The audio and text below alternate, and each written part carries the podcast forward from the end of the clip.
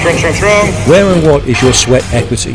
What measures are you prepared to invest in yourself? Because that's what it is, folks. A higher quality of life and improvements in your quality of life and your health are an investment. Newsflash, everybody, you're always on a diet. How do I you want you to view this as mental As we all know, aesthetics are not health. If we're absolutely honest, anyone that embarks on a diet is looking to reduce their body fat, not their weight. Weight is just mass. I can take five kilos off you with a chainsaw. You won't be any healthier, but you'll have reached your goal.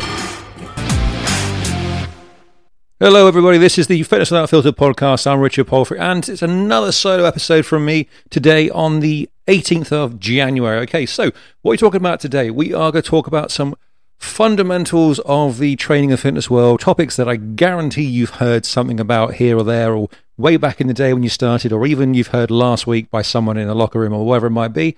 We're going to talk about five points without laboring into too much detail, that things that you've heard that just probably aren't as accurate as you think they are. All right. So first off, we're going to start with the uh, the easy one here. You need to have food protein immediately after exercise to get the most out of it. Eh, wrong. This one has been around for a very, very long time, okay? And it's not true. If you've been working to any productive capacity, do you really want to finish hammering yourself out running or playing sport or really, really working hard in the squat rack and then go, hey, I need to go and eat my food now? No, you'll be sick. You need to recover, calm down, let your heart rate settle, have a shower, chill out, and then and only then may you think about eating. You may be an hour after you finish training before you think about anything to do with food or, or anything other than a bottle of water. All right. The notion that you have to get into this uh, anabolic window, as it's often referred to, is old waffle from the bodybuilding scene. Right.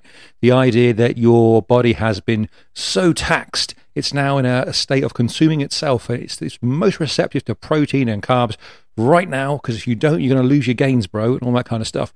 There is no science to back this up, by the way. Hydration, of course. You need to replenish the water that you've lost during the course of your exercise, your game, or whatever you've been doing to help your body recover and sort itself out to get back into your normal daily rhythms post workout. However, food, depending on the intensity you've been working at and your ability to personally recover, maybe half an hour, maybe two and a half hours. That's entirely down to you. And guess what? When you do eat and drink that that normal meal, whatever it might be, you're going to digest it and utilize it just like you would do normally. There is no no window here to worry about. Okay, absolute non-starter when it comes to to facts and reality. There. Okay, so point number two then is two terms that get conflated and confused and bandied back and forth within the fitness scene and everything that goes around it, okay, which is fat loss and weight loss. Now, let's be honest, for a lot of people in any kind of fitness environment, whether that's for health reasons or vanity's sake, they're, they're looking at a, a body change goal, okay? That's the, the motivation to get someone involved initially, and that probably is the ultimate end result. Now,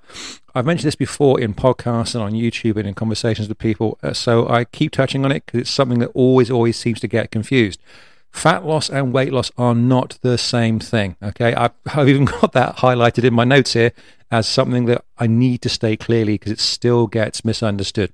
Weight loss is the reduction of a person's total mass as a human being. So that includes fat, muscle mass, bones, teeth, hair, you name it, all together, what you weigh as a human being.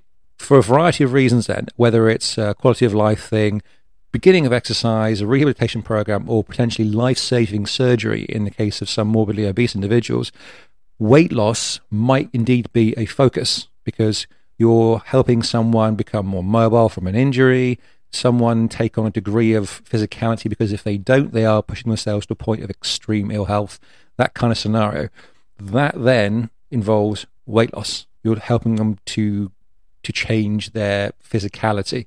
Um, this is also where we get the idea of skinny fat from. The idea that someone, for example, is going to deprive themselves of food and engage in a program of harsh exercise with the sole focus being because they're uh, ill informed and not looking at the correct terminology. They want to weigh less on the scales. They go, I'm going to lose weight. That's my goal. And if you think about every diet ad you've ever seen out there and program and, and all the rest of it, it's always weight loss, weight loss, weight loss, lose weight, help me lose weight. I want this great weight loss program. When what they're really after, anyone who says that, is fat reduction. Okay. Now, unfortunately, this is also pushes us to the realm of um, eating disorders because there are people that become focused on the notion of those scales have got to change. I've got to get smaller. I've got to punish myself, push harder, eat less, so that I'm constantly seeing a change. that's not what you're looking to do. Fat loss, then, as an objective, is the reduction of the body's body fat percentage without much, if any, alteration to the rest of the body. That is to say, the reduction of adipose tissue, fat cells between skin and the muscles beneath them. This is normally the goal of physique change. You get it as a side effect of improving human performance. If you start to think about becoming more athletic, building some strength and some compound training, however you go about approaching exercise and activity, this happens by default. You don't have to make it a focus, but often, as I said, the terms get conflated and confused. So people go into an exercise program a little bit misinformed or unaware of what they should be doing and then go down the wrong road into something that's far more abrupt and abusive almost to themselves. Then they need to f- pursue. All right, it's very, very important to understand the difference there between the two.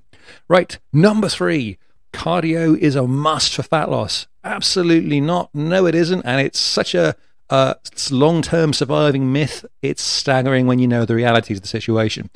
Think of this topic like this um, resistance exercises, that is to say, weight based training, using loads outside of your body weights, whether that's uh, dumbbell, barbell, sandbag, medicine ball, kettlebell, you name it. Um, think of these exercises as an axe to a tree trunk in terms of affecting your calorie usage and effect on body fat. Okay, you're going to use the larger percentage of muscle mass in the pursuit of these exercises. And because of how your body responds to stress in this manner, you're going to use an increased amount of calories for quite some time post this workout, post exercise. Okay, all the better for doing these exercises. Um, that is to say, productive exercise. So, mooching about and looking at your phone for 15 minutes between sets, that isn't going to cover it. Now, think of cardio by comparison then, as if you're trying to attack the same tree, but using sandpaper rather than the axe yeah, I mean, you can essentially achieve the same level of impact. However, it's going to take you much, much, much longer and a lot more effort to even begin to get to the same degree of effort as you got to with the axe. Now, in terms of calories used, our bodies very quickly find the equilibrium once we stop stressing ourselves in a cardiovascular sense. If you think about it now, if you go for a walk, you go jogging, you cycling, or anything else in what I call the, the locomotion based forms of exercise, once you stop, your heart rate slows down, your temperature settles down a bit, you recover your breathing quite quickly, and that is it. The level of stress, unless you're doing some really intensive sprint work or a long period of hiking, starts to dissipate really quite quickly, and so does the increased calorie usage. So, what we're going to take away from this then is that unless you are training for a cardio based sport, where your endurance is pivotal to your performance and your and your progress in what you're trying to do, cardio is useful in your programming. It is useful to using calories and burning body fat. However, to my mind, you will get more benefit having a resistance program with a cardio element involved and as a almost as an active recovery on the days where you're not going to be doing training sometimes you know you go for a walk with the dog you just chill out whatever it might be but no you do not need to have cardio in your program for fat loss all right We'd all like to be a bit healthier, but sometimes it's just hard getting the right ingredients in or knowing what meals to make in the time frame that you've got. So I put together four unique books available on my website right now that can help you make all those decisions, have the best nutritional start to your day, and start to make some real impact in improving your quality of life. Okay, so if you go to my website, www.thebodyengineer.training, and go to the online store, there are four books there for you right now. There is the 52 high protein recipes, quick and easy five ingredient recipes. That's a fantastic good starter book. If you're trying to improve your, uh, your meals your go-to vegan recipe book, and the keto guide. Okay, all available for fourteen ninety nine. Listeners to this podcast get a discount if you use the code POD20. Okay, number four then. Your program in the gym needs to become ever more complicated and have some weird and wacky shit in there to confuse the body and to challenge you and to help you get the most out of it. No, absolute crap. All right. The uh, the common sense element seems to get lost in this swamp that is the social media influence that seeps into everything. Okay. Now, once you start training, you're going to start off with a bodyweight exercise and progress to the good old favorites. You're going to start off doing some bodyweight squats, maybe some push ups, pull ups, pull downs with elastic, cable, or TRX. You're going to be doing deadlifts, squats, bench press, lunges, all the good stuff. And guess what? You're going to be doing that forever. Now, you're going to add in some personal specifics there based on your idiosyncrasies in training. Maybe you've got some limitations you need to develop, some range of movement issues, a bit of a, a bleed in power from one arm to the other or one leg to the other, whatever it might be. Definitely some core strength issues for most people. But guess what? what you start off doing, you're going to be doing the same old over and over and over and over again because that's what develops strength and stability and joint integrity and power and endurance and all the same things that everyone, whether they're an amateur athlete or just a casual gym user or a high level, high achieving professional, we all, you know, we all respond to the same stuff. You need to be doing the same stuff from day one as day 1000 in the gym because that's how you develop your skill set and get better and get stronger, etc., etc. That's what we're all looking to achieve in the end. Okay, and on to the last point then. Stick to your favorite exercise. Don't worry about your weaknesses. Just stick in all those things you don't like because, you know, fuck it, why are we doing that? Again, not the case, okay? Now, everybody that goes to the gym or engages in uh, an exercise or sport or anything, any hobby or thing you enjoy doing, we do the things we enjoy. We do the things we like doing. We do the things we can see progress in because that's what rewards us. That's what we get from it. Now, you are going to have your favorite exercises and movements. That's normal. Everybody does. And guess what? They're typically the things that you find easier than others and potentially things that you see the reward in for your efforts. And that's absolutely fine. So let's conjure up the image then, for example, of deadlifting. It's all about learning form in those early days and getting used to picking up some weight with regularity building up some reps and you go, hey, guess what? This is great. I can see progress.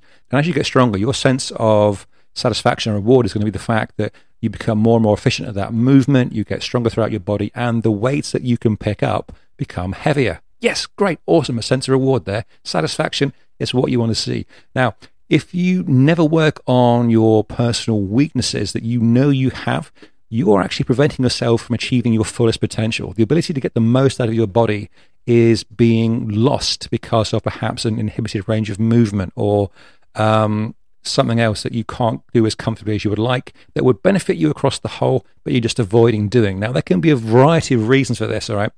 Um, maybe you don't want to be seen to be doing something that's a bit basic and a bit backward compared to just you know grunting and sweating and doing the same as everybody else maybe you think it will prevent you progressing as fast as you would like and maybe you just don't want to do it you know um, it's it's not an uncommon situation where a good coach or a good trainer has to have some back and forth with a client or someone that they're working with to structure a program a little bit differently to get the most out of what they're doing. You've got to bear in mind if you have any uh, personal idiosyncrasies in a gym environment, you're putting yourself at risk of injury because you may have an issue here that's affecting your, let's say, for example, your lower back or the integrity of a of a joint that can be addressed with a little bit of a lateral move in your training program. Not necessarily going backwards. Don't think of it like that, but you are moving laterally. You are putting in some additional exercises to prevent yourself going backwards, to prevent an injury here. But a lot of people don't want to think about that, whether it's ego or whether it's just hindering what you see as the linear progress you want to think about.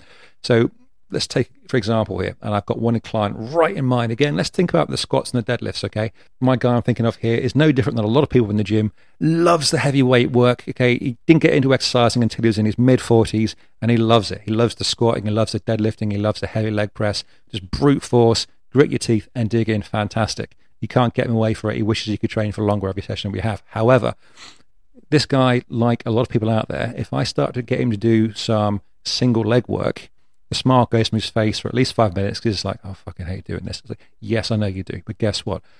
Once we build up the individual limb strength, once we tax those glutes a bit differently, it all contributes to the whole, okay? The greater ability to your body, which will then translate back into greater returns in your personal maximal efforts all the better for what you're doing. And for most people, once they see the reality of the situation, you understand the benefits of it and you're good, you're sold. Okay. So your weaknesses should always be part of your ongoing program. Work towards improving them. Maybe it's something because of a, an injury or uh, a, a biological issue that you can't remedy or fix, but you can get the most potential out of your personal abilities. I've only ever had one client in my entire career who pushed back against the idea of this and you know it became a real problem because this the lady in question really didn't see the value in working on individual shoulder strength and range of movement. She wanted to get straight into doing the kind of stuff she saw her friends doing in the CrossFit class across the gym. However, she wasn't at that level of ability yet, and try as I might, I couldn't convince her that to get to you know steps four and five, she had to do steps one, two, three on on the way there.